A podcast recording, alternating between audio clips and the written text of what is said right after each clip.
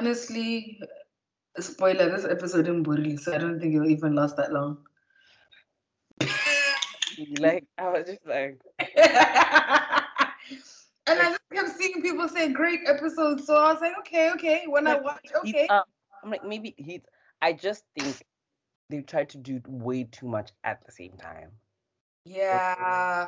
Well, they're trying to make everyone's life, I guess, seemingly popping or interesting or juicy. You can't have that. You need Everyone can't be a main character. you need an A storyline and a B storyline, and it just seemed like they wanted Issa and Molly to both have their lives, do something at the same time. So like, there's and then also not just you wanted Issa's life to be popping. Issa's in a Twitter beef. Like I'm like, I'm like, okay. I'm like, I was really, I was thinking, okay, maybe we're gonna see Crenshaw. You know, they're gonna, they, they're gonna hash it out something. Something. So when I'm just seeing, and even when she sent that DM, I knew, I knew. I knew gonna screenshot it. I was like, why is she doing that rookie error I'm like, don't have, don't have this man, don't have this man. Don't give this man- He already thinks, you know, like, ah. and then also her not asking money for help, it was falling back into old patterns. I mean, I'm not saying don't ask the like maybe you know she wants to do a big girl, but saying she's fine, I think she knows. Wait, wait, wait. Now we're talking about it.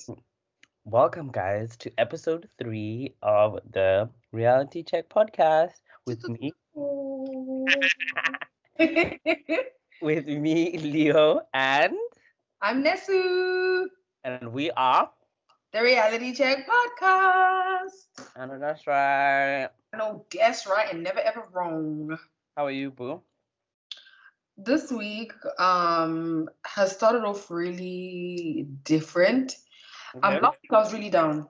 I'm not gonna lie. You were down horrendous, right? down bad. Um, and I think um over the weekend, like I had to kind of just get, you know, have a talk with myself, give myself, you know, a, a good old Issa Dee style pep talk in the mirror. You had a you had a family meeting with yourself. Yeah, like okay, all of us, let's let's get together. What's going on? You know, I had to check in with myself. Um, last week I was speaking to um my friend too, and we just had a little bit of a heart to heart, a little bit of a moment, and she told me something like I should do. Well, that helped her. Well, that she recommended really. And after I did it, I felt so good. Mhm. Um, just felt a little bit more positive and more hopeful. And that being said, today, I mean, work was work. I mean, work is going to be work, but I'm a lot more hopeful for the week, for the future, that kind of thing. I think sometimes um, you can relate when you live away from your family. You kind of uh, talk to them all the time, like on the phone. Then you're on social media all the time, and even on social media, like you're absorbing and taking in all sorts of things from you know, jokes to memes to TV show critiques to like music to a lot of news. And sometimes I just feel overwhelmed. Mhm. Um, it's also closely to my closely linked to my line of work. So sometimes I just feel like I need to breathe. I need to put all the devices away and just be one with myself. Um, I did film for YouTube this weekend, but I was definitely like just kind of chilling mostly, you know? So you feel um I'm not if this makes sense, but like you feel too connected. Yes, like I'm too tapped in. Like I don't I don't want to know this much. Kind of vibes. Yeah, so this weekend was really one for like I obviously had some stuff to do and some stuff I wanted to do for myself, but also just I wasn't on my phone as much. Um, so sorry to everyone who's hearing this and who I over reply. Like coming, hold tight, friends. Um, yeah, that was me. How are you doing? Talk to me. Child. I promised myself um a chill weekend. Tell me, tell me, did I do that? Did I do that? I even saw um, and it was a snap Ooh? and there was two people are clattered by Shampopo here, and it was like a Sunday or something. I said, "Baby, what happened to relaxing?" I just I just think I'm a zero or a hundred, babe. Like it's either I'm like all the way up there All or nothing. bouncing on off the ceiling, or I'm in bed, curtains drawn, room is dark as hell, not talking to nobody, not answering calls, not even a damn tweet will come out that weekend. Like literally, I think that's how I am, Mm. and I want to move. I want to. I want to move one of the goalposts, or either, or both. Just like have a little bit of in between, just like where I go out. And when I go out, I don't mean you know have a braid jar. Just literally go out, do something, and come back home at a respectable hour. Yeah. Child, this Not a respectable. hour. this this this this life. ah, I can't even talk about it. the streets, friend. like I be out out these days. But it's good, man. Life is for living. To be honest, life is for living. Life is for the life is for the living. For the living, baby. But yeah, that's um this week. I don't know if I'm. I don't think I'm very excited for this week. Not that like there's anything bad happening. Just Yeah, it's just very, just mellow, just chill.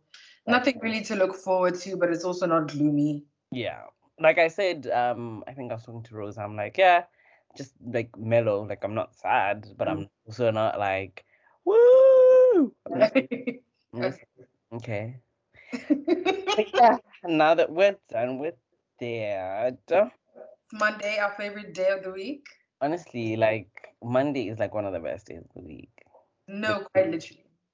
The tier, I know the tier is alive with with opinions. With commentary, with the jokes, with the shade. Like, Monday's a very good day to be on Twitter. Monday morning, although hey, anyway, and it depends what kind of Sunday you had. Exactly. For And- some of you, you might wake up feeling like regret. You might be like, ugh. The, the things I do over the weekend make me hate Mondays. But you know, Monday, as we said, Mondays, insecure day, rehearsals of Potomac day. Yeah. Let's get into it. How are you feeling? Insecure episode three. Did you watch it? I did. How could I not? Insecure is like my baby. Everybody knows that that show. Like, I don't know. Like even those that have liked shows before, I never. no, they have never liked shows like this. like, of course I watched it. What? Yeah, um, I don't know. This season, eh, I said it not last week. I said it in our first episode. There's something this season is missing, or like just they're too focused on something that they're missing the mark in other, you know, regards. Like, I mean, I love a beach episode. Like the the whole time, I'm just there thinking. Remember the Pose beach episode? I'm like, Yes. yay, at the beach. I'm like, let's go to the beach, Yeah. beach. Let's go get away. Uh, uh, uh, uh, uh, uh. No, I get you. I had high expectations for the beach episode as well, and how does the beach suck? How, like, how are you gonna make the beach suck? Everybody loves the beach. Um, no, I feel you. I have to unfortunately recall my statement from episode one. Looking back, that was very outlandish. I sat there and claimed that I thought that this was going to be one of the best like show closes and stuff, and there's a lot going on. In fact, not there's a lot going on. There's nothing going on. Like it's not giving half of what we thought it was gonna give. Um, like you said, it was a beach episode, and it didn't even. It wasn't fun. Um, we spoke a little bit off camera, and you were saying, um, well, before we were mic'd up, but you were saying, I feel. not, not off camera. You're saying how you feel um that they're trying to do too much for many people at the same time. They're trying to advance the plot for different characters, but they're trying to do it at the same time. Whereas we're used to this episode is Molly's, episode is Issa's, this episode is Lawrence's. But this time, things were happening for Everyone. Issa and Molly. Obviously, Kelly, I don't think what was happening with Kelly is something we're gonna come back to Yeah. in the show, but you could see that there was something going on. And even like we got the resolution of the date. Like you said, the fact that we didn't know anything about the date could mean, you know, that's her husband. And you And- said, mm, Got- right. ah, ah, ah, just wait right there. Yeah. Um, yeah. You were right. I, I actually even said to my friend Jackie, um, because she lives um in Florida, so obviously because of our time difference, we tend to have, have our little catch up in the afternoon, and then Yeah. you and I will come and record in the evening. Yeah. And when I was speaking to her, I was like, Leo was actually right that you know what, this might actually just maybe be the season ends off with Molly Molly actually being fine with being alone. Um, she might actually not actually find that Prince charming, you know, because if it's not one thing, it's the other. In other situations, we found that, you know, maybe she's been a little bit like of a self-sabotage queen or kind of ruined things. And this time it doesn't seem to be the case. And she even says how the date went pretty well, everything was fine. Then sexually, I She's like, nope. I mm-mm. and you know what? Love that for her because I mean we have all seen and heard the tales of you know a lot of heterosexual women. Sexually a lot of people are you know taking and accepting things that they shouldn't or maybe there's not much of a large pool of options. So i'm glad she said mm-mm, mm-mm, certainly not i. I'm not staying to put up with this. Um I agree. I kind of feel like it's not maybe at the same level as Pose, with season three of Pose, like we had a lot of jumping and we had a lot of like gaps within the storyline where this person, we don't know how this happened. We've spoken about how Damon literally one day, oh, he relapsed, he's gone. This person, I mean, we woke up one day, I forgot about him. Like, girl, we Maybe. no more. Like, What? And then even just the actual season opener, like we blinked, we woke up, the houses are separated, Cubby's in hospital and like on his deathbed. Like all these things where like they skip No. so much. that was. Because he looked obviously. Yeah, he looked really different. Yeah. I'm like, who? Because I'm like, this person is clearly important. But I like I know. I'm like, who? Who?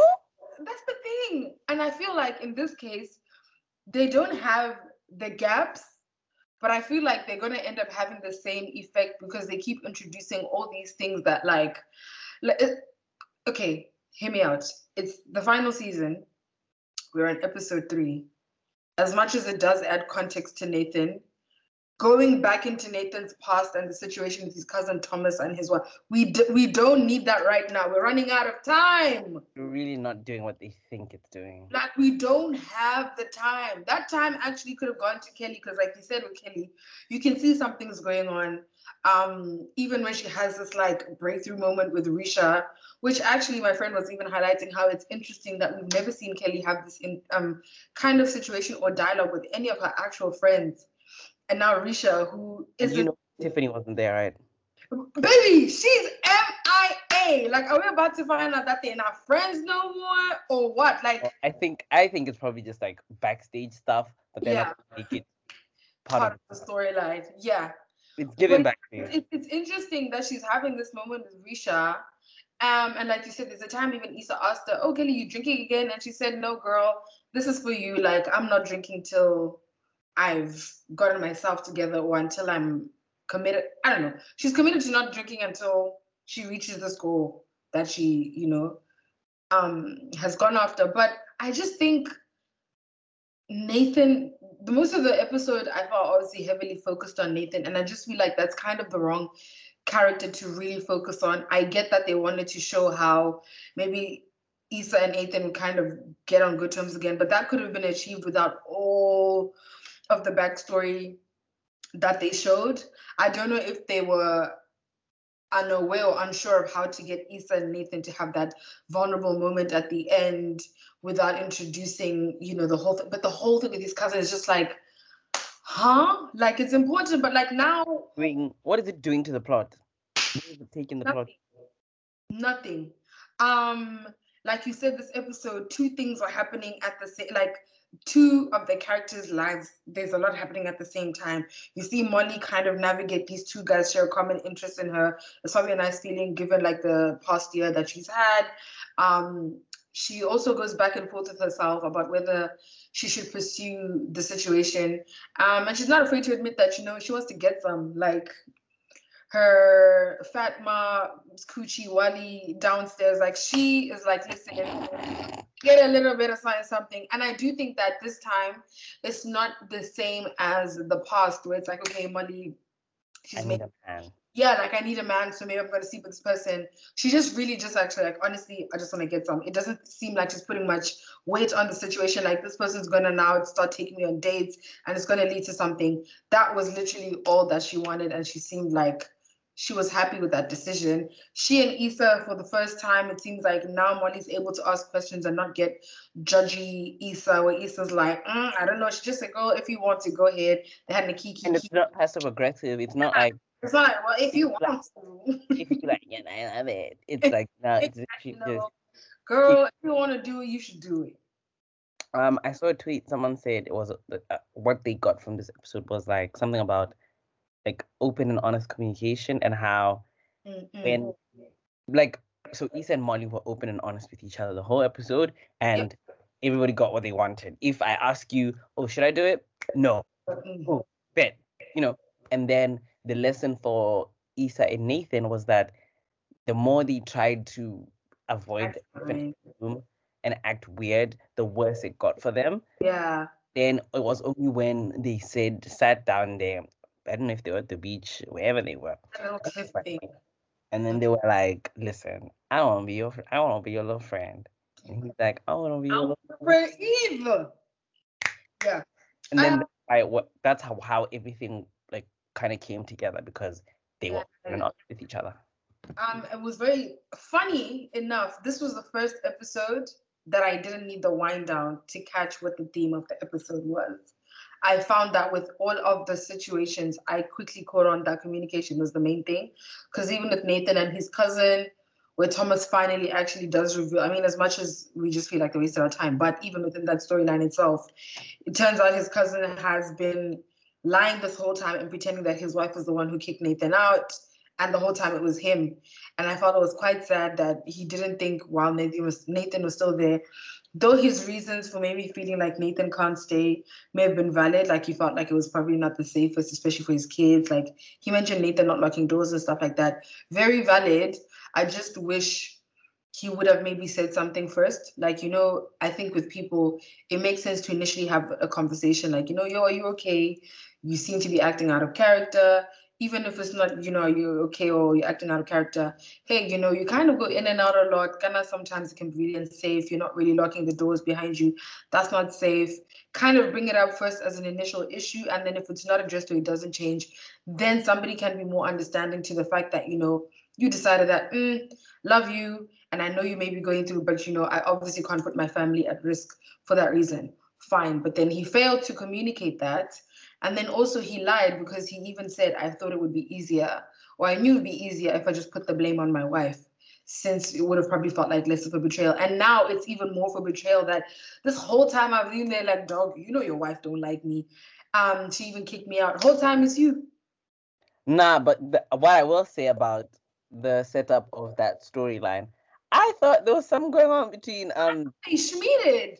I thought, you know, what, in my head, I'm telling you, as soon as I saw the look they gave each other, I said, so basically, yeah, Nathan and her were together first, and then she went after the cousin after that. Something I thought, you know, she went from one to the other. I like in my head, that's how I was reading it. It was not coming, it, it came off sexual. I'm so sorry whatever was going on, it came off sexual. Yeah, even with the little snarky remarks she was making, where she was like, "Oh, that does sound like Nathan," just kind of gone without a trace. Like she was saying all these little things. I was like, ah, was she with Nathan? Then Nathan ghosted her, and then she ended up and marrying him. I I agree. In the beginning, that's honestly what I was getting. So when the little thing came at the end, I was like, wait, what? Because then, and even like how when he introduced her, he didn't say her name. He's like, "This is my cousin, whatever his name is." Yeah just and his wife. And it's like, if you were introducing me to people I met at the grocery store and they were going, fine. But if I'm going to interact with this person for the rest of the night, I kind of would like a name. I don't have to go up to the person. So what you what what's your name again? I didn't like, get your name. that was very awkward, and it it implied there was more to the story than we thought. Yeah. Um, but maybe they were trying to subvert our expectations or you know confuse us, lead us down the wrong wrong road. Because mm-hmm. also, I thought about it and I'm like, you know what, I might just be messy. Maybe I'm. I don't think I got that because even as I was watching and writing down my notes, I was like, it's mad. Like there's mad weird energy between um Nathan and his cousin's wife, and I was I even put three question marks next to it because I was like, these vibes are a little off. well, for your for your cousin's wife, you should not be having those kinds of. Like this interaction is a mad awkward, yo. it's like it's giving sexual. It's giving. I've seen you naked before. It has. It was. There was little sprinklings of something, and even how Issa came to his defense, it implied it implied it was like yeah, because it was. Uh, she must have thought it as well. She must have thought it as well because she came to his defense. Oh no, and it's like a he didn't ask you, but b it means you are you are getting the sense that he needs Captain Save-a-hoe. Yeah, I get, I get, and you know it gives off that energy where it's like the new girl has met like the ex, and now she's like, well, actually, I really like the fact that da da da da da da. I definitely get that same energy, um, and which is why this episode actually annoyed me so much. Like as much as people didn't like the first one, I felt like this was far worse because why? Like then which episode? The first one. I know a lot of people thought that it was boring. The the one when they went back to Stanford, and she finally breaks up with Lawrence. Personally, I know that this episode had a lot more laughs but in terms of relevance and like for a final season, why? I mean, I'm not going into this season thinking each and every single episode will have something super popping happening, something that changes the dynamic of the show, changes the dynamic of the friendship. But it just feels like a waste of time, certain things. Like I like you said, like you said, this could have been addressed last season in the run up to her and Nathan trying it again something or maybe when when he was busy saying um lawrence is um sometimey maybe this could have been brought up then. It really the the relevance and um why it's necessary for us to know that he actually like it doesn't it's not giving right yeah. now. And that's and that's why i'm like why? Like you said in any show they, it's never going to give you 10 popping episodes. They're gonna have to be some filler episodes, but I just wish but it was last week was a filler episode. Uh, but you see what I'm saying? So now it's giving so is every episode a filler episode. And last week, as much as it was a filler episode, I think we cared more about what's happening in those yeah. characters' individual lives don't think I care like that about Nathan, especially to then see like even the or what even what we're talking now is like the main things of the episode. There were still filler moments within the episode, like obviously Nathan and his friends, and then the dialogue with oh your girl, she's not her girl, she's a mess. This and the third, them obviously trying to show him that listen, Issa is very visibly interested, or else she still wouldn't be here. She wouldn't be coming along to the after party after the earthquake. Like all these little things that's like I get it. I just feel like I would have even much rather it been like an episode with them at the beach and they're having fun, as in the friendship group. Because I just feel like when you start to add extra dynamics that are somewhat new to us as the audience, you leave room for some people wanting to know what happens next. Because now Thomas left it at, oh, we should really still stay in touch though. So now at some point it's gonna be like, okay, so is Nathan actually still gonna stay in touch, or are they gonna have that moment where eventually they find out why Nathan was acting the way he was. He's already expressed that he hasn't told them, and obviously now he was even like, well, fuck it, I can't change the way people see me. I don't see. I guess he kind of felt like he didn't see why he has to tell them what was happening in order for them to change the way they see him. Um, and that's why I'm like, as much as not all the episodes are going to be popping, I just wish it was kind of more directed towards something else that made more sense. Even finally getting to the point where Issa and Nathan now realize they don't want to be friends. It just could have gotten to that point in a, in a more interesting way. It just, nah, I was bored. Remember how last week you were saying how when you watched it was like, ah, it's already over. This week I was just like, okay, it's over finally, okay, because. Literally, I remember um shaking the mouse and checking how far the show was. like, girl, there's still like seven minutes of this. and when has that ever happened? Of nothing, seven minutes of nothing. Because even the Jason Derulo, like that, that was, guy was so funny. That was so. I think his name was Mo or something. Nah, he, he he was really funny. That was probably one of the highlights of the episode for me. Him. Oh, I thought the thingy with Carisha was funny. The little the little tussle. Well, well, I don't even know if you can call that a tussle. It was mental. Yeah. See what No, happens she when was mental gymnastics- You see what happens when you start doing mental gymnastics? You end up looking like a fool. because she was there like, is it fucking? They Nah. fuck. She's like, "They fuck." Because also, like, at the way, like the pan, like, and I realized that's how you look. That's how we look in life when we take something and we over over dramatize it or make it something that it's not. That's literally how you look. You No, look. that's how you look because he was literally about to tie her shoe up, and in Issa's head, it looked like she's caressing her hair in the wind.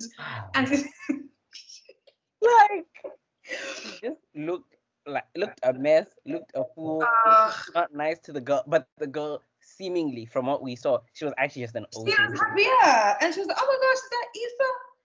And I'm like, yeah, she clearly was happy to see her from obviously all the time she probably would have seen her at the barbershop and stuff. Um, speaking of the Risha character, I will say one of my favorite moments this episode was Issa and Molly in the car.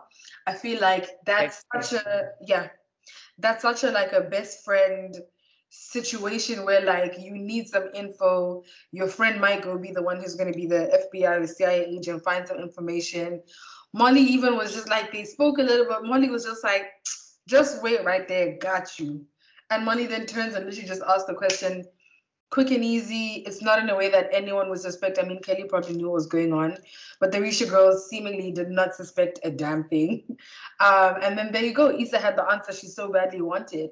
But I just felt like, oh, they've just come so far in their friendship. Um, in the past seasons, you know, we may have PTSD when you see Molly and Issa texting because the last season and maybe the one before that, when they get to texting, it's not so cute. It's in the middle of a, in the middle of a fight or a tussle. I mean, remember Thanksgiving last year when they were supposed to talk and that kind of awkward thread. So seeing that it's so different now, I really loved it, and I just keep. I think you see the character arc, like the, the, the arc Molly's about to have, is not as dramatic, but close to what Sex Education did with Adam for me, because my heart is softening Like up the- so much. The the the slow burn, you know. Yo, like my heart is literally like, oh my gosh, Molly. She's being such a great friend to Issa. I mean, it's such a change from last season when it was like, Issa, you always need some help with something. And now Molly's even just like, got like you. this. Ah, You pray for times like this, guys. To vibe like this, guys. I can't believe I can't believe I'm here. I can't believe my ears. no, I know Leo is shocked. I was even thinking when I was writing my notes, when I say this, he's gonna be like, what? Now I'm literally crying in the club. This is the best day of my life. Uh, what's the date? 15. Ratatata. Wow, friend. I like. Oh, I man, never. today I was like Molly, and even like now she's grown so much as a character at the um, Jason Derulo thing, and she was obviously explaining to Issa that oh, I think da da da, and then even the guy, and it was just like she communicated. It wasn't just like a girl bye. She communicated with Issa like, girl, you know, I'm just I'm gonna go with him. I'm gonna text you. And Issa was like, okay, girl, do your thing. I'm gonna go get um, mine. You go You get know, and I just felt like, wow, she's grown so much. I need Issa to explore the potential of going to therapy if she could. I think she definitely Dr. still has a lot Rhonda, of growing. go to the source. Go to the I think she needs it because even like you were saying, um, I don't know if this was before we started recording, but her not wanting to ask Molly for help for me, I was like, she probably still has that bit of PTSD where it's like, Issa, you always need some help with some shit. So now she's always just gonna be like, no, no, it's fine, it's fine, it's fine. No, no, it's fine, it's fine, it's fine. And I know obviously she I don't think she means any like she means to be like, well, I can do everything by myself. I think she genuinely probably thinks it's probably the best decision. But since they've moved forward, pardon me, as difficult as it is, that's gonna be something she also has to try and work through and maybe realize that that was kind of said out of anger or you know it's not to say that you now can never ask Molly for help because even now the way I think her name is Koya Koya was like, Issa, what did you do when she sent the, the DM and it got screenshot and stuff? And it was like, you know, if you kind of No, we literally all saw it coming. And if she just took time to calm down, 'cause sometimes when you're in a situation like that, you need other people to calm you down, to give you the like, hey, listen, you're doing too much, or okay, maybe this is not the best move because maybe you're acting out of emotion. Um, so unfortunately, had she asked for help or told everyone else what was happening, somebody probably would have been like, listen, give me your phone. It's gonna blow over, or we'll sort this out when it's, you know, let's stretch, whatever, whatever. That's what Molly would have said, and I think unfortunately she was afraid to ask for that help, you know, maybe because of that PTSD. But ultimately, Mo was the funniest part of this episode for me. Him and his little one-liners and stuff, and then also the moment with Issa and Molly, or just seeing how they were as friends throughout this entire episode. Loved it. Yeah, um, I agree. Those were definitely um some of the highlights of the episode. Um, yeah, and you know, you had to look kind of. They were few and far between, child. Like, um, and actually, sorry, just to correct myself from earlier. I said the last episode was a filler episode. I meant the the one before. episode one. No, no, no. Wait, what? what Wait, are we in episode? Oh, we're in episode four. well, I meant episode two, the one with um when Molly was being pushed towards dating that um the guy from church, and then they stay plan Yes, the mom, they stay planning and stuff. Yeah. that that one. That Yes. one was a good filler episode. Gosh, we're already on episode four, and this is what they're doing. Ah, and they only have they know they asses only have ten episodes. Oh my word. That's actually made it even worse. They know they did. Yikes. Yeah, I don't know. I mean, personally, I love them regardless, so I'm a stan anyway. Yeah. But I just wish that they weren't doing this to us in the lot. I think it's probably the pressure that comes with. They have a lot of pressure. I'm not gonna lie. Like they have, they've made this great, like, iconic show. Obviously, stemming off of Awkward Black Girl, it's become Yeah. such a huge success. It's not only like as in in a financial manner, but even just for the black community, so to speak, what it's done for black TV. Um, I do imagine it's a lot of pressure to carry on your back. Um, to try and continue to deliver like a show that's really funny, teaches people stuff, and is still very much revel- relevant in terms of where the current times will be as at when the show is released. Um, it's a lot, and to obviously now know that it's your final season, you want to kind of maintain that trajectory you've been on. Um, so they have a lot of pressure. I can understand. Maybe, maybe the last four episodes will be so phenomenal. We're mind blown, you know, or the last six, or what's to come next.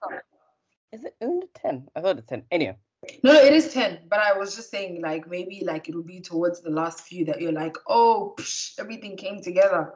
Cause I just don't know if they're gonna start winding down like- from episode five. it doesn't look like it's winding down yet. It's still No. like the the stage is being set. But anyway, to be honest, if you think about um last season, it took a while for us to get to the actual block party. Yeah, to block party. Yeah, block party. Yeah, it took the first four episodes. Yeah, it took it four months, two months, two months, a month. Then Wow, you're really an insecure encyclopedia, huh? You know the vibes. You know That was vibes. that was scary to watch.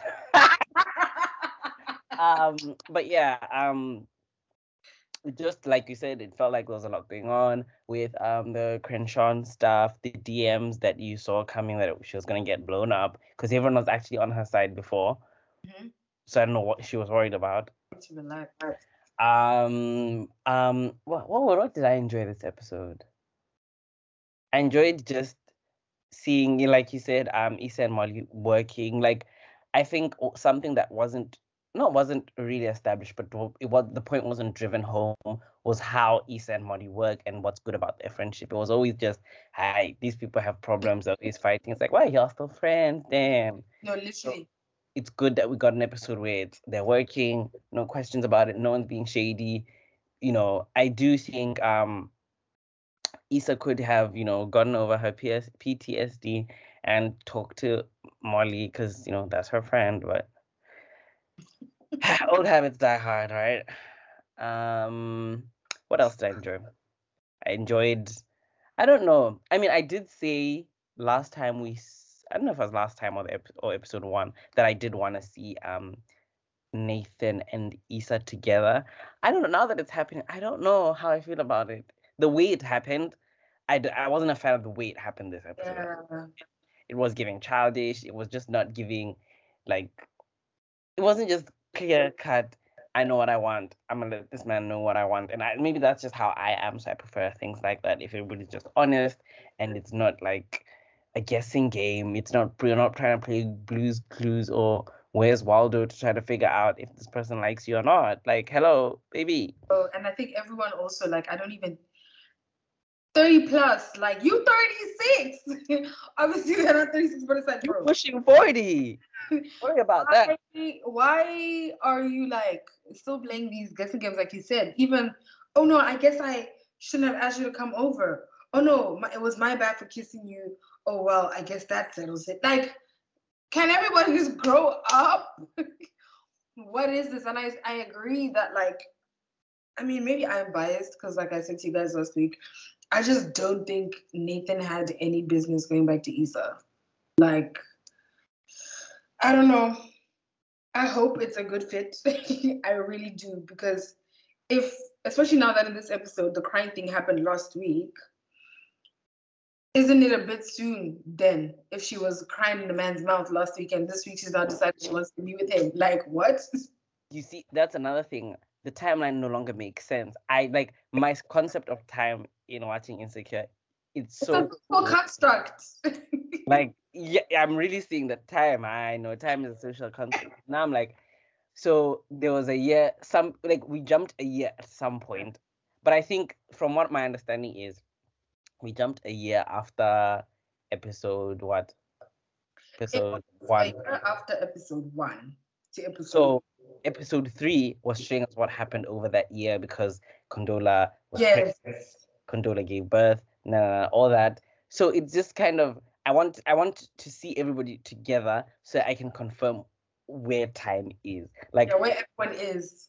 because now they're saying last week, but no one made reference to um Simone's birthday or Lawrence and Condola. So I don't know where they are in terms of time. Uh so like so I want to see maybe Lawrence holding a baby in front of Issa and Molly just so I'm like, okay, um now I know you guys are at the same point in time because right now it's kind of unclear. Like, you And it's not like what's, what's the past or present. It's not like annoying or anything. It's just a detail I would like to know just so I understand what you know, and also how long it's been since um Issa and Lawrence broke up, like that kind of stuff. I, I do wish was a little more clear. Um, but yeah, I think I think it was an okay episode. It was an average episode. It wasn't above average for me. It was just an average. Average, like it really didn't give much. I know, um, which is quite disappointing considering how excited we are for Mondays. But um, what can we do? Potomac made up for it though.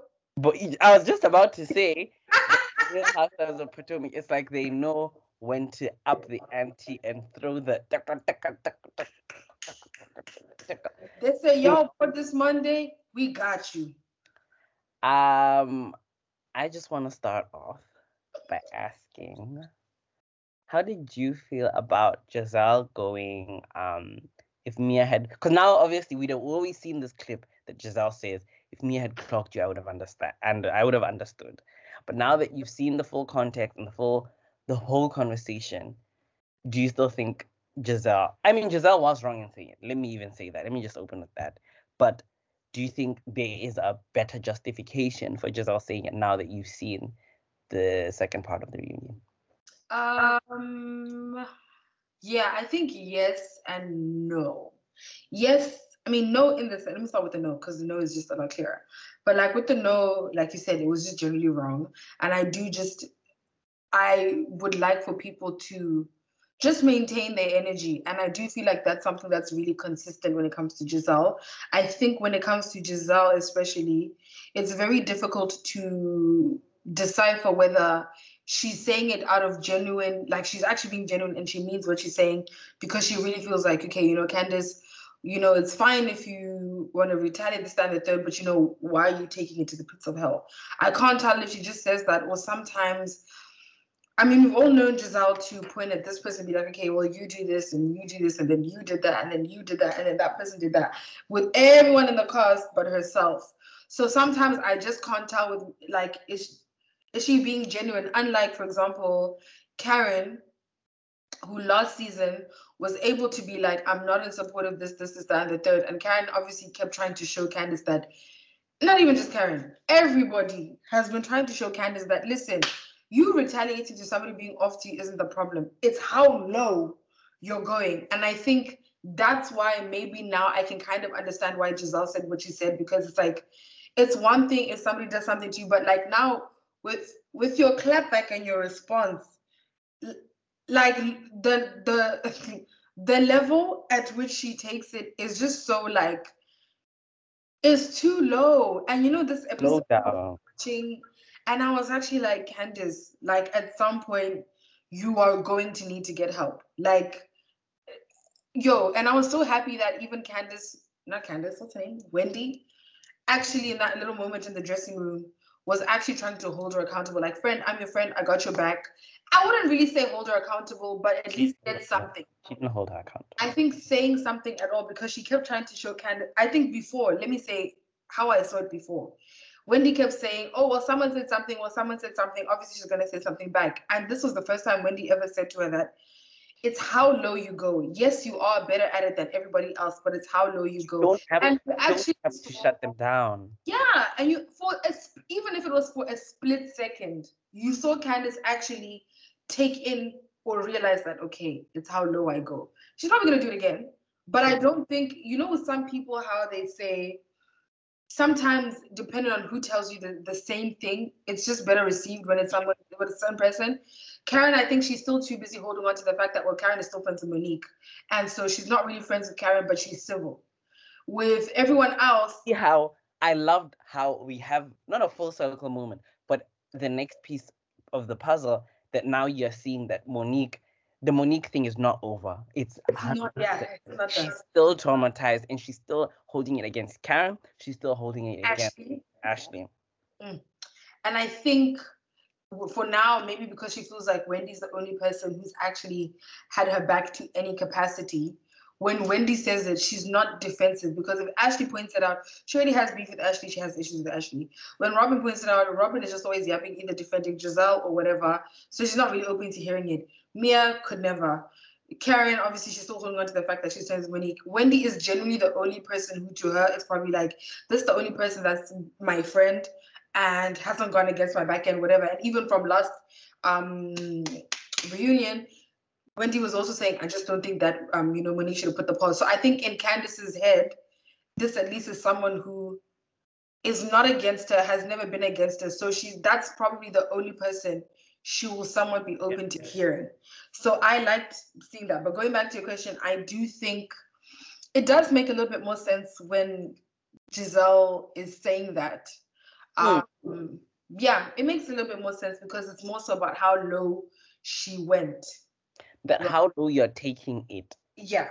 It's going to one day bite you in the ass because people are gonna say, "Yeah, you deserved." It. Like people, as as they currently are doing, people are saying, "Candiace, yeah, you deserve getting popped in the mouth because you talk crazy to people." Yes, she didn't talk crazy to Monique.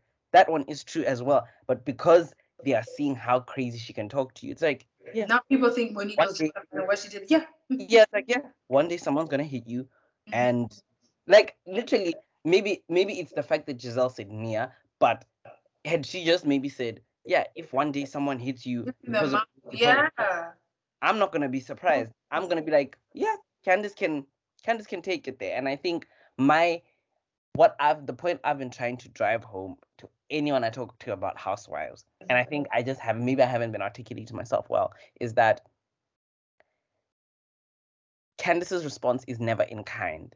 It's never just it's never just you call my stuff low budget, I'm gonna call you a hoe, I'm gonna call Gordon your pimp. No, no, no I'm not I'm it's your it's your mother's low budget. Watch. Like like I get I get hundred percent I get it.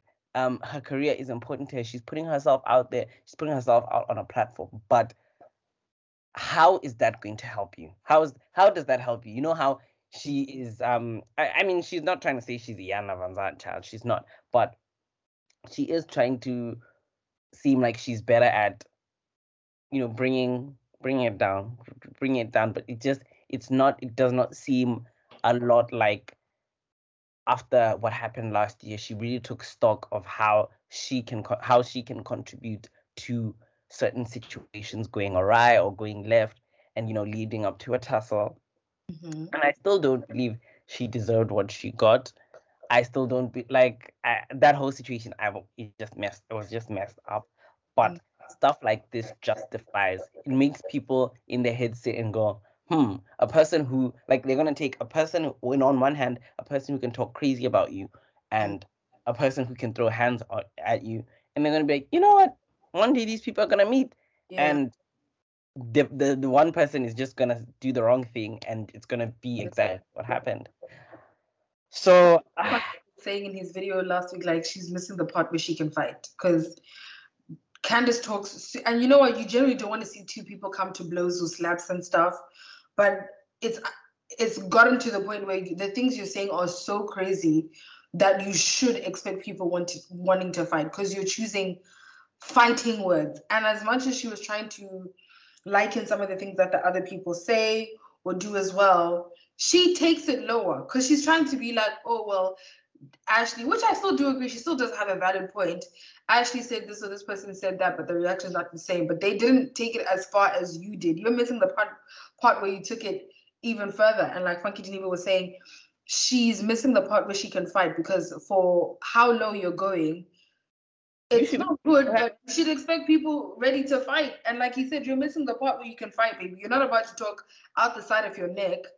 And then it's like, oh my gosh, why are you throwing hands? Use your words.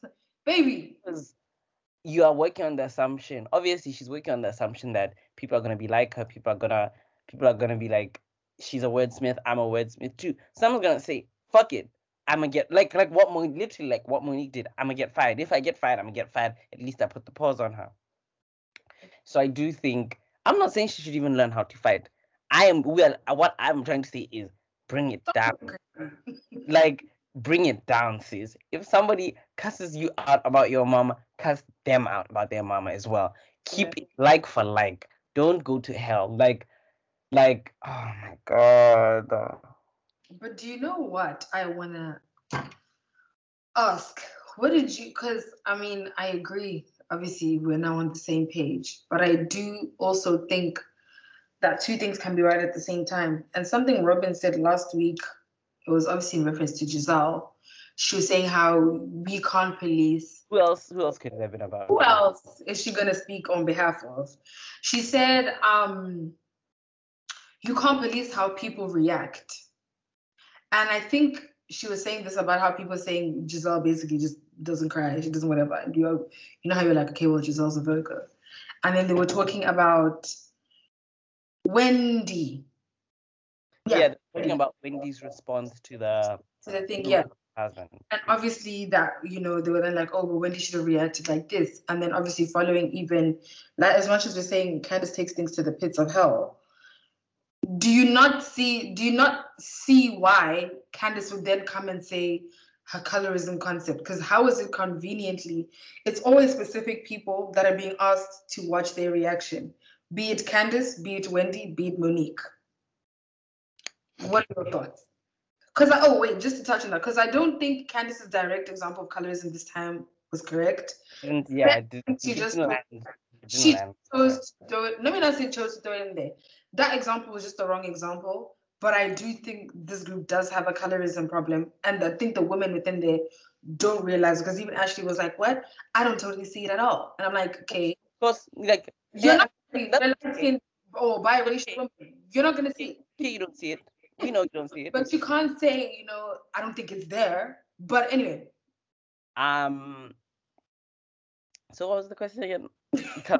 Like how come like when it comes to policing reaction it seems like it's a pattern where it's the same specific type of people? Like obviously with candace i can kind of understand because she takes things too far. So naturally everyone's going to be like okay yeah but when it's wendy again it's watch your reaction when it's monique watch your reaction because even with monique remember everyone and their mama well not everyone and their mama the green eyed bandits everyone else is calling her extra for her binder but obviously, this is someone who the whole season everyone has had to say this, this, this, this, that, the third. I'm now gonna come and defend myself and give you guys receipts because what? Okay. I think yes, colorism is rife on the set of the Real Housewives of Potomac. I just think that the problem with the way I don't know if it's the way Housewives is set up is that it's set up for confrontation. There's always going to be confrontation. There's always going to be people arguing. But I think, but I think, um, let me t- let me use Atlanta for example. Atlanta, you have you can have like dark skin, like it's a more it's a darker cast. Like regardless of how we look at it, it Yeah. is a darker cast. It's more, you know, towards the. I'm not sure about the shades. You know, to to 400s, the Yeah. Fenty 400s. 2400. It's up there. I was gonna try to say Mac, but I throwback. but um, and colorism isn't an issue there. So actually, like when you look at Potomac, obviously because like the light skin housewives of Atlanta, honestly, it's literally them but lighter. And you change a dynamic. So you're gonna have an instance where I genuinely believe there have been instances where Wendy has been aggressive. Like Wendy, the time she had smoke for Ashley, and she was like, "That's Dr. Wendy to you," and like it was just like Wendy, what? Like, and I think because of certain things about the women who are saying, guys, colorism is an issue on this show. Because of certain things about them, they before they fall victim to being accused. Like they fall victim to colorism, basically. Yeah. Like how Wendy in that moment was aggressive. So what are they all gonna do? They're gonna latch onto that moment, and from then on, That's Wendy is aggressive. Yeah. Um, Candice, Candice is never gonna beat the hell charges. allegation, baby. She's actually never that case. She'll never bust that case. Jail. Like, ah. like, I think, and I said this last season. I'm just like, yeah, I hear you. Colorism is a thing, but because of how certain situations are set up, it's never gonna be addressed in the right way. Like, like people are just never gonna hear Candace's side of a colorism argument. Like, like unless you really, unless it is something maybe that directly affects you, you as an Ashley, as a whatever, you're as a Karen, you're not gonna, you're not gonna be like, you're not gonna look at Candace's the reaction to Candace, the how the fans receive Candace, and think people don't like her because of the color of her skin. You're gonna think, no, people don't like you because you talk crazy. Which which I'm sure in terms of in terms of the people who don't like Candace, yes, there is a good p- portion of them who are just like, I can't. Her mouth is crazy. And to me, I think I actually am in that um demographic. Like, um, Funky Dino, you watched his review last week, yeah? Um, he said he said that Candace, like Candace, makes him not want to watch the show. Yeah, I remember what he said when he tapped out was basically because of her. And I can't lie, this part of the reunion, I saw it. Candace is just, she just does not see anything wrong with what she has ever done. Like, I think in a lot of situations I have been in, I've not been in physical altercations, but like just any tussle with a friend or any, or, you know, any misstep with a friend, I always look and go, you know, what could I have done differently? Like, and I, I end up blaming myself, but at the end of the day, I think Candace doesn't have that thing where she looks at a situation and says, what could I have done differently? How did I contribute to this going left? Like things don't just happen to people because you are like, oh my gosh, I was minding my business. Like Yeah. no, things happen for a reason. Things Mhm. go to hell for a reason. yeah. And I don't think Candace is able to look in a lot of the situations she's in and ask herself how this could have happened to me. And that's why therapy, therapy will probably help her to sep- to separate out her decisions and then the other person's decisions and then see how her decisions feed into what someone else decided. Monique, yes, Monique to some extent unilaterally decided to put the pause on her, but she was like that altercation was uh, not let's leave one. Monique as Monique as well. Um, yeah, there was colorism in terms of like how like they just weaponized weaponized. You know, I don't feel safe around Monique. Nah, nah, nah, nah. Like Monique was not gonna hit you.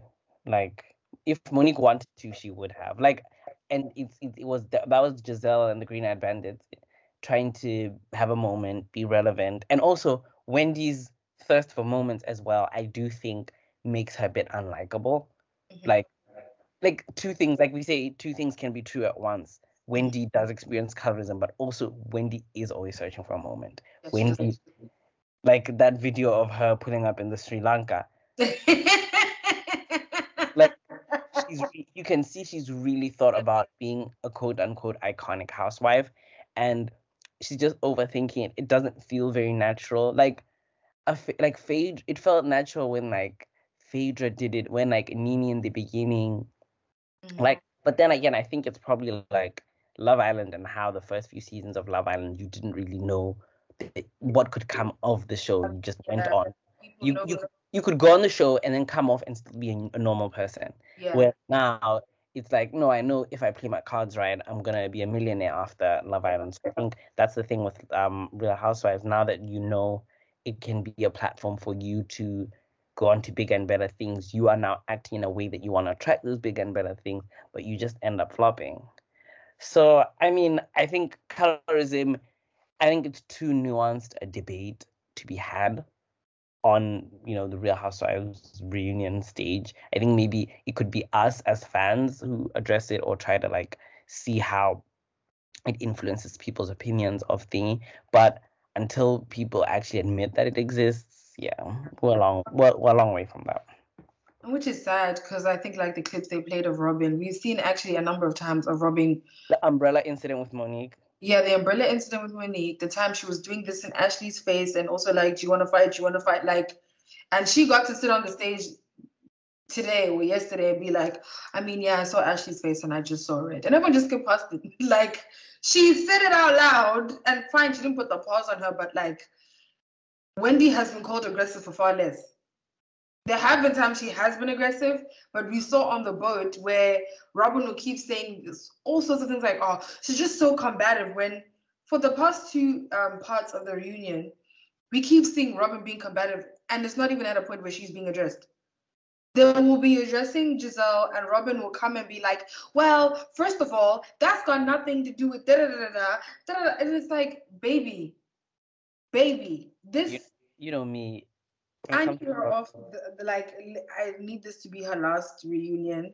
No, And I think even Funky Dineva was saying how like he said this last week how it's just insane how consistently triggered, you know, um, by Gizelle being in distress, way more than anyone could trigger her. Like not even Juan being unhappy triggers her that way or puts her in that much like, oh my gosh, that's the issue with Frankie, and he's not wrong in saying that. The the little back and forth she had with um Juan that day, I think it was in the last episode, where she was just like, Oh, are you serious? She ran after him, but she was nowhere near as heated and as worked up as she gets over Gizelle being in distress. Like, she will go to war for Gizelle before she ever goes to war for herself, her kids, one, everybody combined, because she, I don't know what it is. And that's why they're never going to beat the bumping coochie allegations either, because Miss Mamas.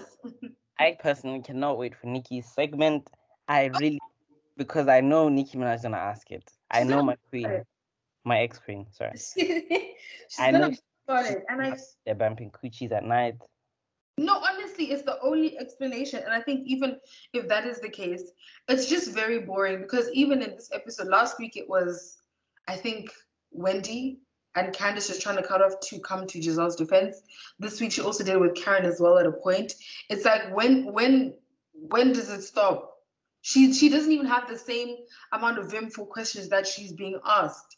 So her whole storyline can't be defending Gizelle. We don't need And that. Gizelle, Gizelle, will they'll, they'll put Robyn on the cross. Gizelle will not say a damn thing. She'll just watch and she'll be like, I didn't ask her to do that. Like and i think that's honestly that's probably one of the ba- uh, drawbacks of virgos. We're gonna ask you we're gonna say well i didn't ask you to do that or that.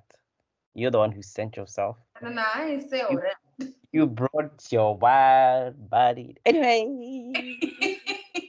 Um how do you feel about um mia part? Like i know i know your ass is not feeling mia. I know you are so over mia but how did you feel how did you feel she handled herself in this part of it She's going down so bad. This was worse than the first part. Like, And the reason why I'm like it's worse than the first part is not that she wasn't as easily silenced, so to speak. My thing is there's just too many lies and too many contradictions in the sense that first of all, let's start with the lies. This social, this non-existent social media manager. Yeah, why?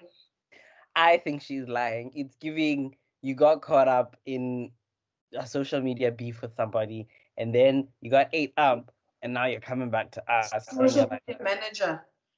And somebody even said, Are you paying her for overtime? Because at 7 a.m. she's going back. And the thing is, she's going ratatata, Chris, Candiace, Simangma, Askale, and all these. And I'm like, chill, relax. And that's I'm like, you know why to me she's worse than she was last week is because obviously this was taped back in September. But just last week she was on everyone's Twitter feeds and stuff on people's TV screens saying she's not here for the nasty drama and she was looking for classy vibes. Throughout this, there's so many times. There's a time even in today's episode. she said when Askale was leaving, she was like, oh, "Oh, y'all brought her out to only say two sentences." uh-uh, that was true. That was, no, but true or not, this is the thing. You know what I'm saying?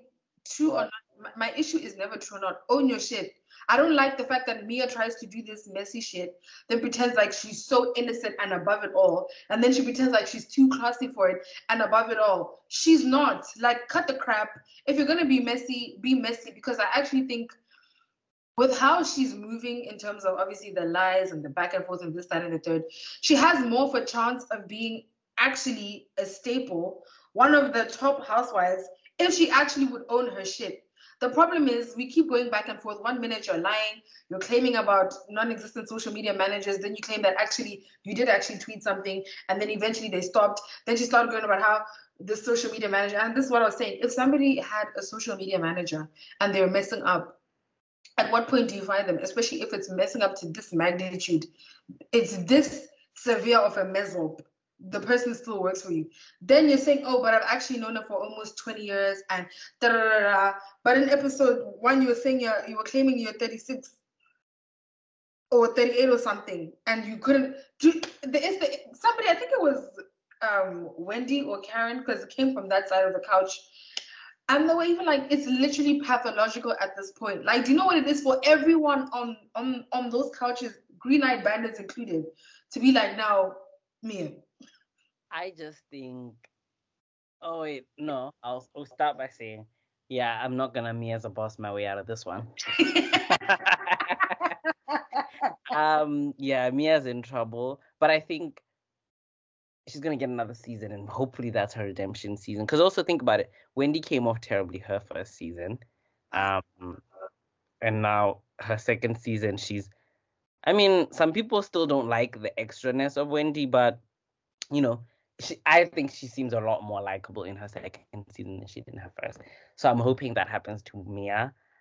I thought it was funny when she when she dragged. When, I don't know if it was a drag, but when she pointed out that Askale dressed up and did all that, only for them to send her away 10 minutes later. That was funny. Why did my girl dirty like that? You might as well might as well have had it through the fucking screen. Like why? Because Kathy Hilton was a friend of the housewives on Beverly Hills. She was there for parts two, three, four, I think. So I mean, obviously, yeah, Askale wasn't involved in that many situations, but I still feel like there were a lot of questions are you telling me there were no questions about Robyn and Askale's friendship? About so Askale asking Gizelle about her and um Jamal? I was just like, I looked, I side eyed it like. Now Andy and the producers are doing a lot, especially because as much as she's a friend of the show, she's literally been in every single episode. basically. Not every child. But how many episodes was Askale not in? Because Askale came from when Robyn was was showing Wendy. That was episode honestly two or three, yeah, somewhere. Yeah. Then we keep seeing Askale from the spa to the sleepover to Williamsburg to even Candiace's trip. Uh, She's been around. Did her dirty, and Mia found it funny. Case closed. um, but you know, Mia, Mia, I was telling you um, when we were speaking privately. This is why this whole Mia's aloof and she just wasn't prepared for these women is ass. This woman is not one damsel in distress and she doesn't know how to handle herself around these women. She knows. I just knows? I think she just keeps getting eaten up. terribly and that's the thing my thing is mia wants to act like she's so tough and she she doesn't have follow through she, Listen, Mia, Like- Mia's a big Mia, Mia's a big girl. Mia's a big girl, y'all. Y'all better watch how you talk about Mia because when Mia's in a physical altercation, you, she is three times bigger than you you guys will remember me. You'll remember me and her stripper shoes. Now gizelle's rude because giselle actually said to candiace she's three times bigger than you Literally, feet bigger. She's taller than you. Big old hands. Like not she decided- if she decided to plonk Candiace, at least Monique and Candiace were of a similar stature. But Mia, hey, yeah, uh, Mia's a big girl, literally. did. I think one thing that you pointed out that I'm actually gonna highlight is you said that you think that obviously Wendy obviously came across really bad in her first season, and then she seemed to kind of redeem herself, and now we get a different. We have Zen Wen, you mm. know, we have Happy and Ness in the picture. She's just a little bit different, cool. Yeah. The one thing that I think with Mia is going to be an issue, I think, for her is the fact that she keeps looking down and talking down on these women. Um, even the fact that, and imagine for Candiace to actually have to point something out and bring something to light that, listen, this doesn't make sense. You can't keep saying stuff like, okay, I'm going to be better, I'm going to be better on social media. You know what? You're right. I'm just not going to give this, these women this time of day. And it's like if you're trying to be on a cast where it's fine, we already know Bravo kind of makes up a lot of the friendships just for the sake of the storyline. That's fine.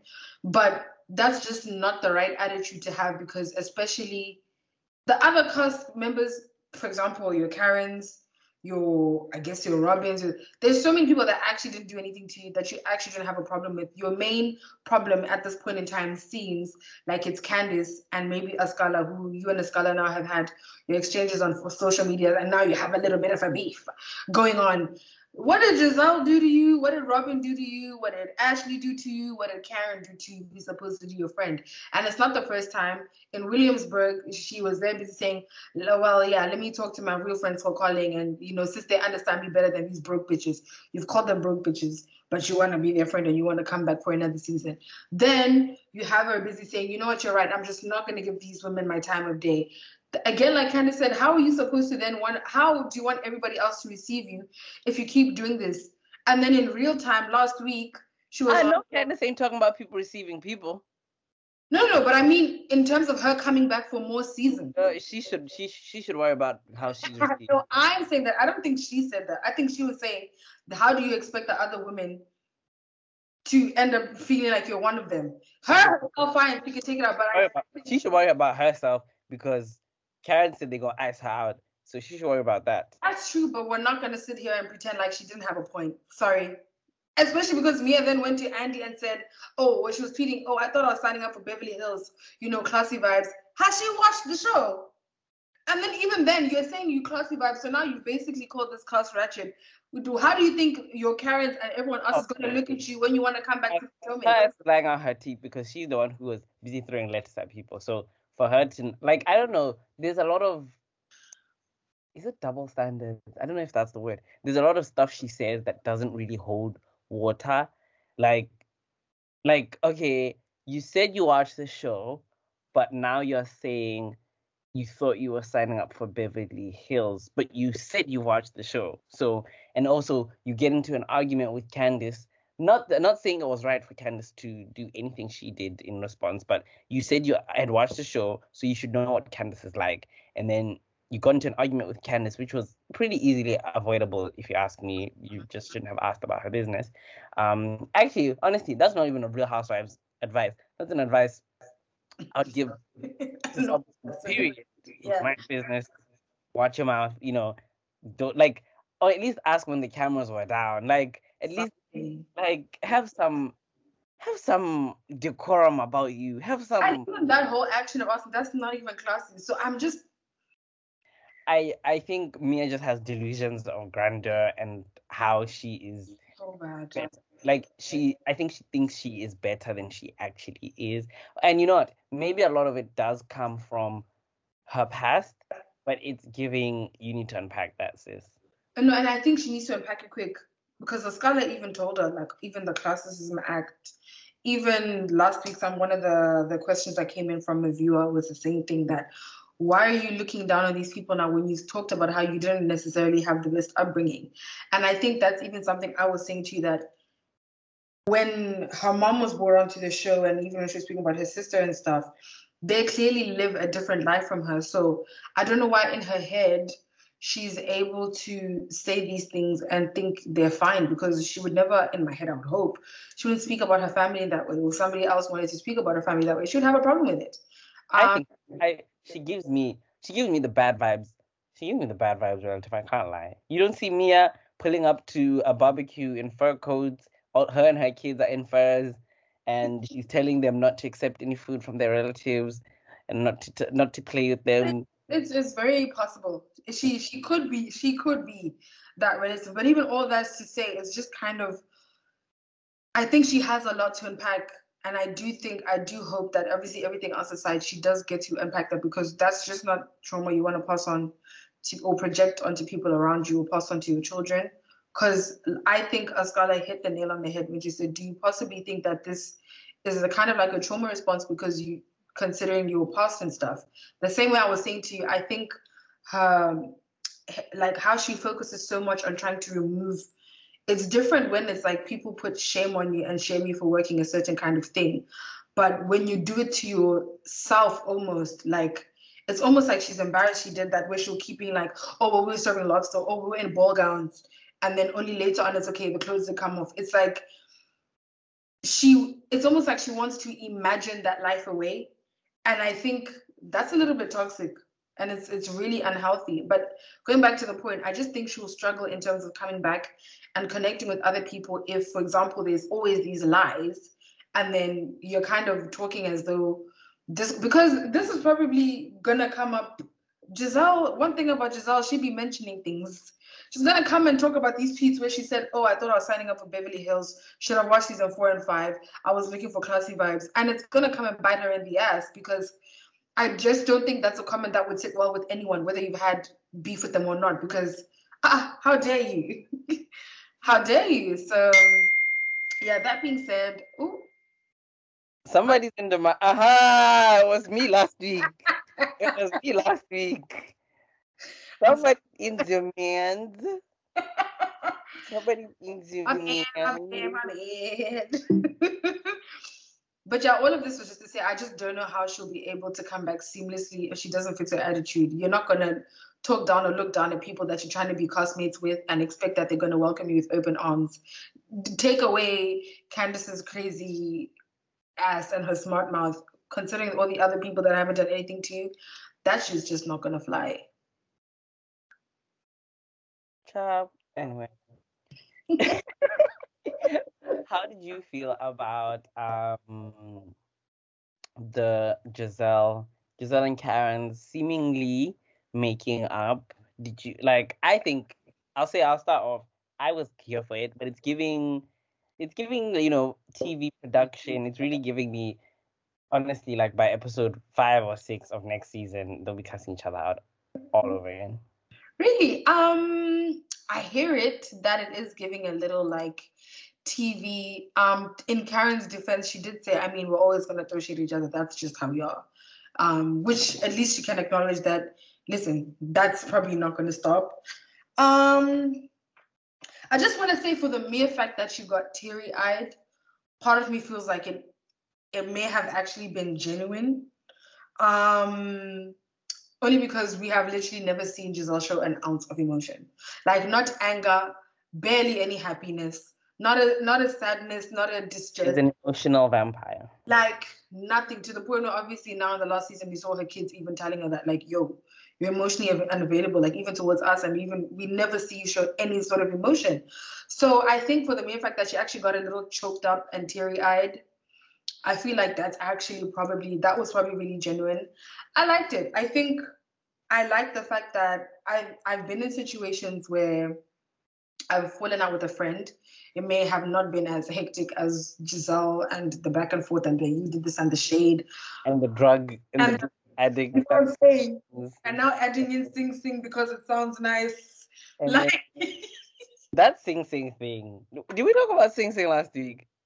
We didn't talk about Sing Sing.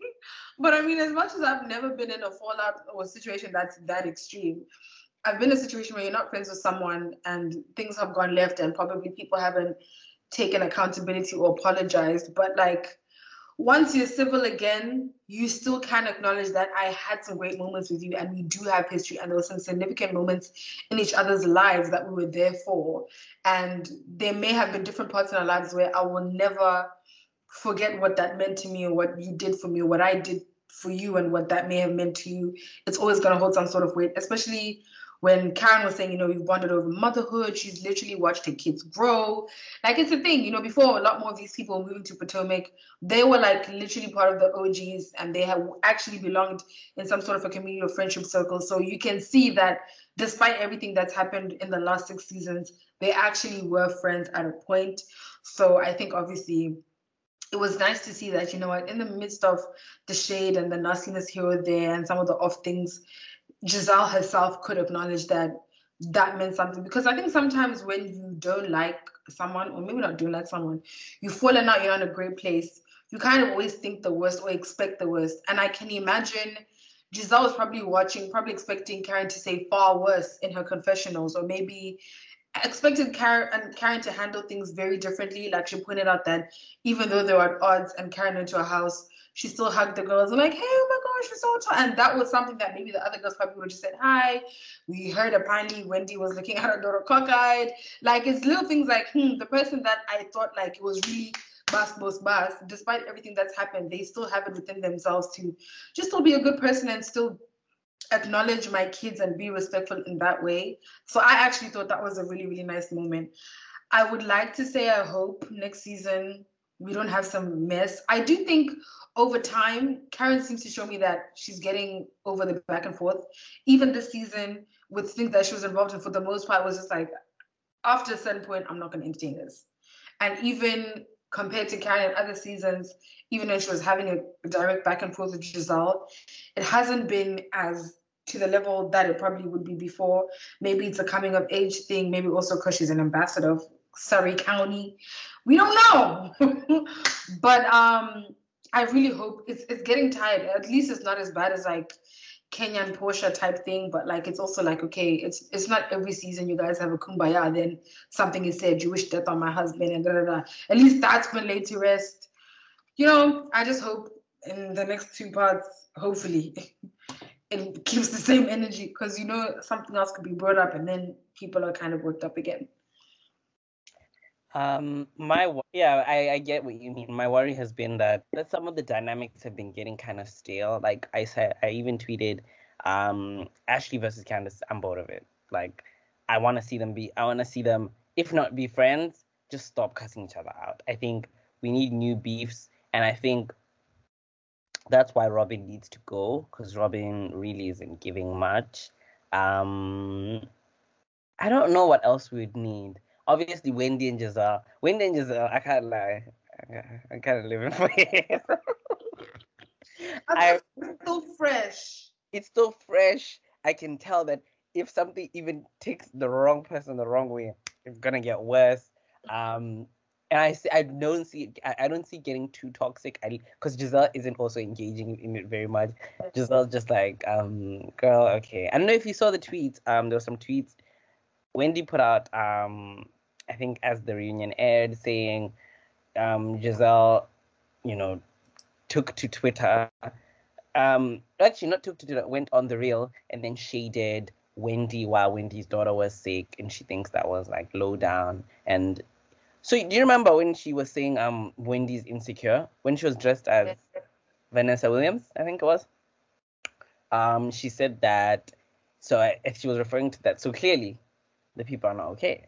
Yeah. So I'm glad. I'm not glad. I sound so bad. I'm glad we're going into season seven. Oh, wow, crazy.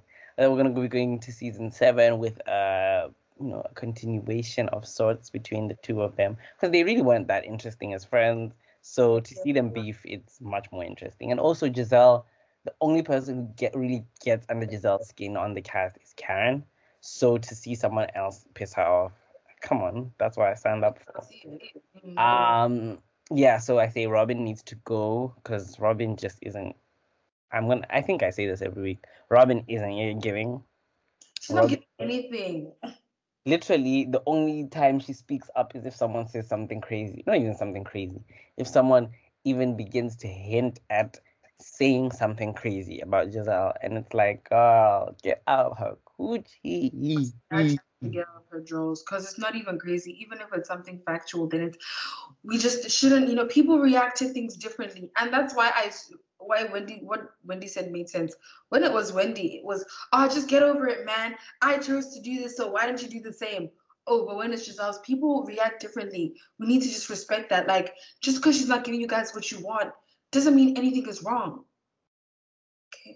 Like the the double standards that um they hold Wendy to are kind of boring. Not even boring. They suck. They suck if I'm being honest. Um, and I'd just rather see I'd rather see Gizelle in a fresh dynamic where Gizelle kind of has to work better with Karen, which is why I think removing Robyn, I mean, yeah, removing Robyn now would really help because Karen and Gizelle would be friends and they'd be forced to, you know, keep up. And I'd love to see Ashley and Candiace, like I said, get to a new dynamic because that was even addressed that like you guys yeah, went New York Fashion Week. Yeah, you guys, and even then they've been out since. There was another thing after the after the reunion. They went out. It was Wendy, Ashley, and um, Candiace. They went out. So I thought it meant, you know, mm. bury the hatchet, but I don't know. It's not giving. Like the stuff they're saying to each other right now is is is is it's not giving that um they are moving to a better place. But at least seeing Candiace cry, I think if you're at a point, there's a point when you're at indifference. I think that's over. You're never gonna be cool with that person. But if you can, the person still elicits a react an emotional reaction from you, it implies to me that there's there's there's some hope for you guys. That it's salvageable. I don't know. I mean, it sounded like Candiace was very offended by, rightly so, by mm-hmm. actually writing a statement about something she didn't even witness. uh, that's what's why sometimes it's really hard to not agree with Candiace's colorism. Oh, Candiace and Wendy when they speak or mention that the colorism will have the claims because like you said, Gizelle is able to go on the real and say what she said about Wendy, and she'll come back and be like, "Oh, it's playful shade," but she won't consider the fact that she kind of leaves she because her actual initial comment wasn't in hell. It's like, "Oh, but it was playful shade. I just called her insecure, haha." Um, I didn't say she should go plane traffic but she won't take into account that that's at a time where somebody's going through stuff, this is the third. Let it be anybody else and kind of said that to someone, it's a problem. Same as with the whole body shaming thing. You know, Candiace talking about me as feet, Candiace calling Ashley's wide bodied as Ashley's body shamed other people before, and it kind of just gets swept under the rug. Um, and it just gets really, for me, those are the kind of things that um, make me not want to watch because I don't know. Sometimes it's just like, why is it every season? Eh, that Candiace was saying, everyone on the show has been messy. And with different people, they get different reactions. Even if you go back to Charrisse, the way the whole Charrisse thing ended up ended before she actually left the show is so different to when like other people who are of a lighter shade end up being that messy or say things like that. It doesn't go the same way. And even um, the whole colorism thing aside, something that I don't know if you see this. Sometimes Ashley gives me candy in the most recent season, in the sense that something can be talked over. It's it's over now. It's done now. They'll hang out. They'll this, that, and the third. Then one day, out of nowhere, she'll kind of start unraveling again. Okay, but then that time two years ago, you said to me that, and it's like, do you actually let go of things? And I think something somebody was even tweeting about this. Um, I don't know if it was yesterday or earlier this week, that everyone continuously like skips past the things that Ashley does. Like, I don't know if everyone again has just conveniently gotten amnesia or what the case is. Ashley actually is very foul. And she says a lot of foul shit. Even if you spin the block to the things Ashley used to say or do, it just never seems to entice the same kind of reaction, even from the Green Eyed Bandits. Um, and that for me, I think makes it very difficult sometimes to keep watching because it's like, come on, y'all. I mean, like you said, it is a very nuanced conversation. It is unfortunate if majority of the cast is lighter skinned women who don't even feel like the problem exists. So at what point are they going to address it? If anything, they are obviously the ones who are the perpetrators. They're going to keep doing it. They don't seem like there's an issue because that will then force them to take accountability and apologize, you know, for how they've been doing things. And if it's something if they kind of you know have those sprinkles of bigotry or whatever how then really do you expect them to come and be like you know what? You're very right.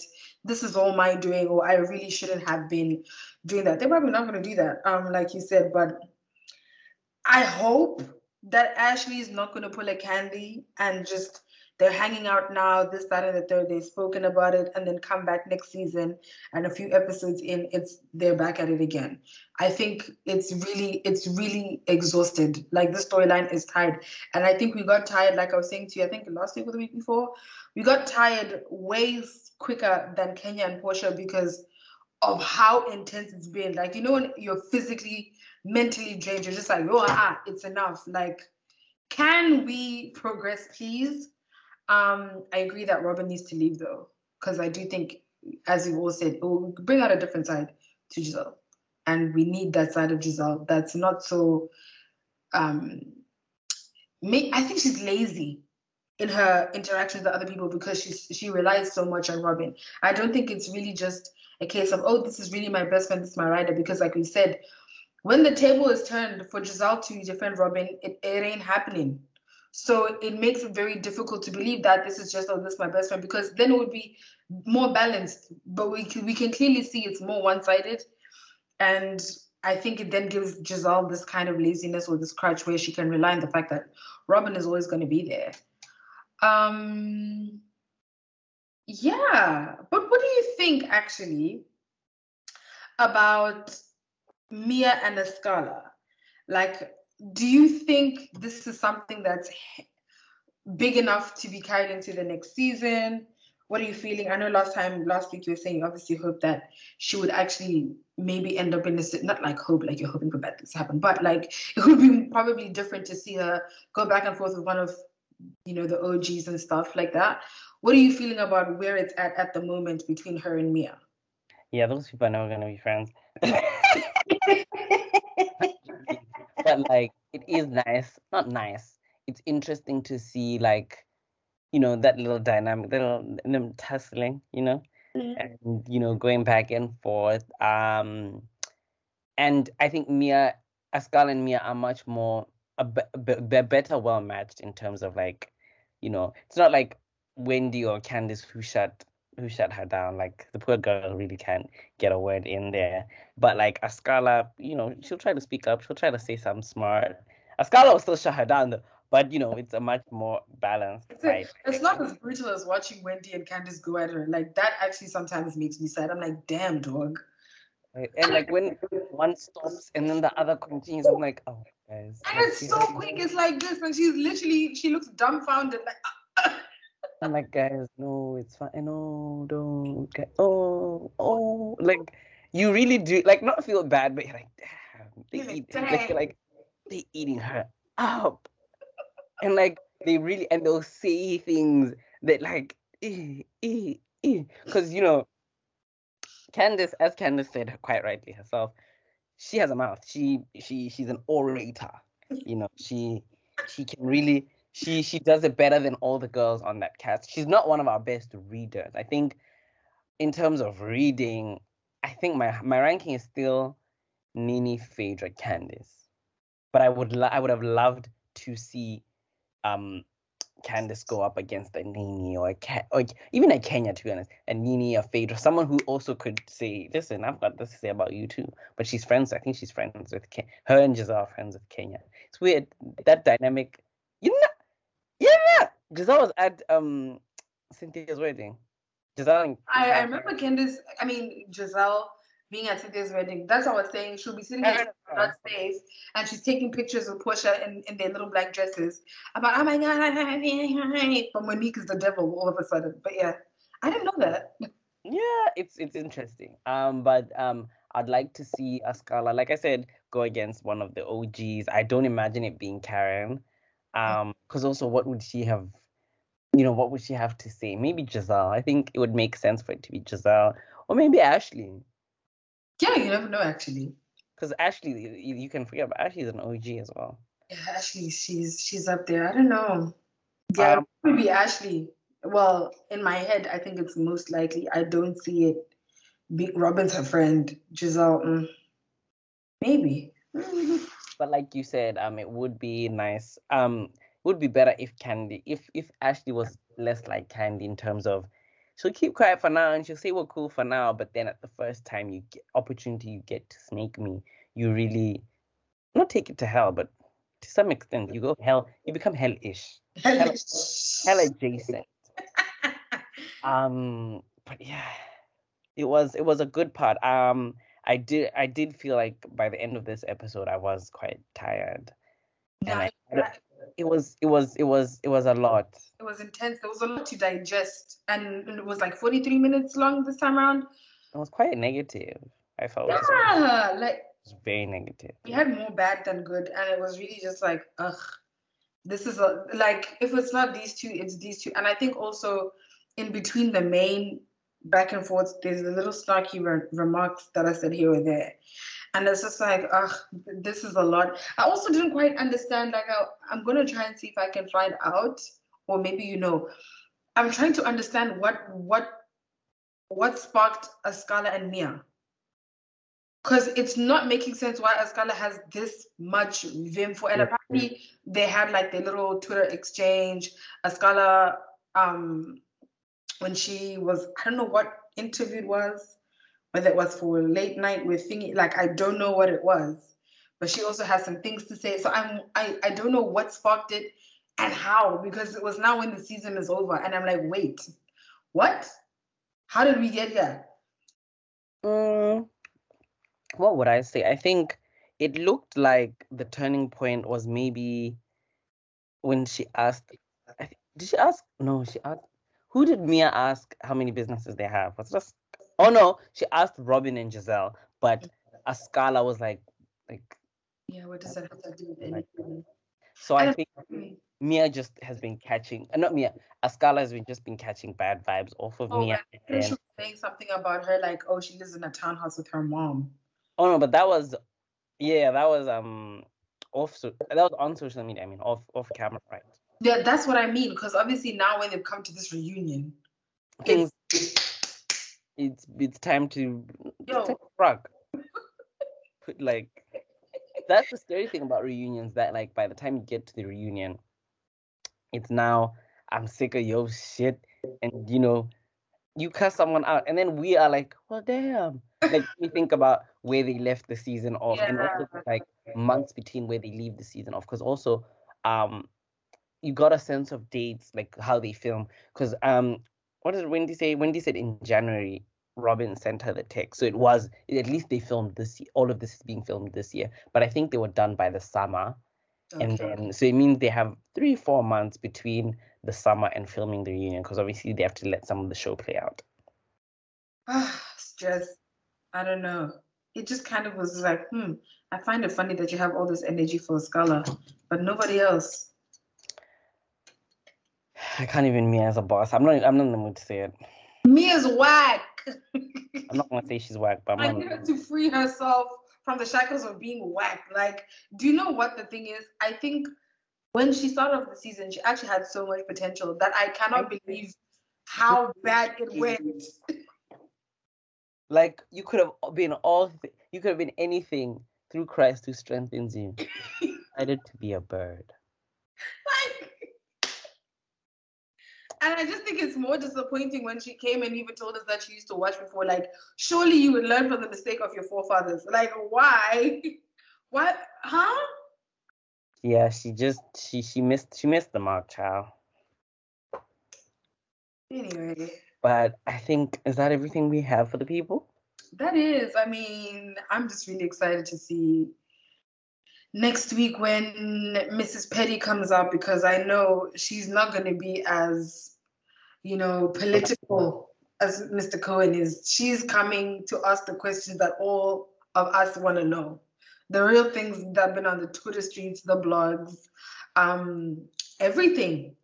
I'm I'm I'm I'm ready because from some of the little snippets and sound bites, child, it's gonna be messy. it, is, it is, and I'm here for it. Same. So, guys, that was the Reality Check podcast for this week. Yes, let us know your thoughts. As usual, you guys follow us on our socials. Um, that will be at Reality Check Pod, R E A L I T Y C H K P O D. And also use the hashtags. so you guys can talk to us and let us know what your thoughts were on Insecure and part two of Real Housewives of Potomac's reunion. Uh, that's everything from us this week. Bye, guys. Bye.